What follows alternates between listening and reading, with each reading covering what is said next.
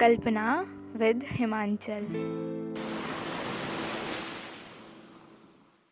ज़िंदगी हर वक्त एक सवाल लाती है, और जवाब मिलने पर सवाल बदल देती है।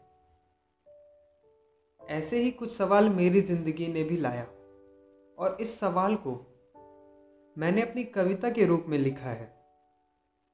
गौर फरमाइएगा।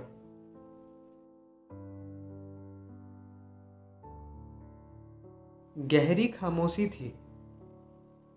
आसपास कोई भी नहीं था।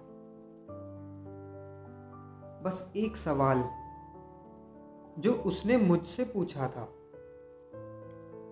वो मेरे कानों में गूंज रहा था।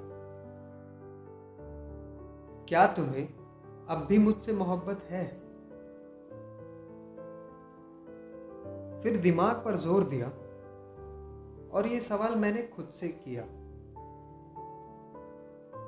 क्या मुझे अभी भी उससे मोहब्बत है?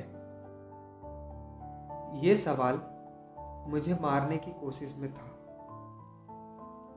दिमाग परेशान था, हताश था। कुछ भी समझ नहीं आ रहा था उसे। और फिर दिल एक लंबे फ्लैशबैक में ले गया। पहला सीन जहाँ हमारी नज़रें मिली। जहाँ हम दोनों ने पहली दफ़ा एक दूसरे को देखा था।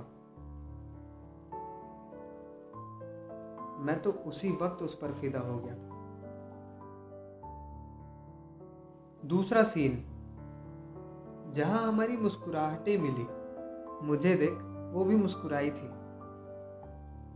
और मैं उसी मुस्कुराहट पे अपना दिल हार बैठा। तीसरा सीन जब चोट मुझे लगी थी, मगर दर्द उसे हो रहा था। चौथा सीन, उसकी आँखों में आँसू देख मैं भी रोया था। पांचवा सीन, जब उसने अपना हाथ मेरे हाथों में दिया था और कहा था, कभी छोड़ना मत।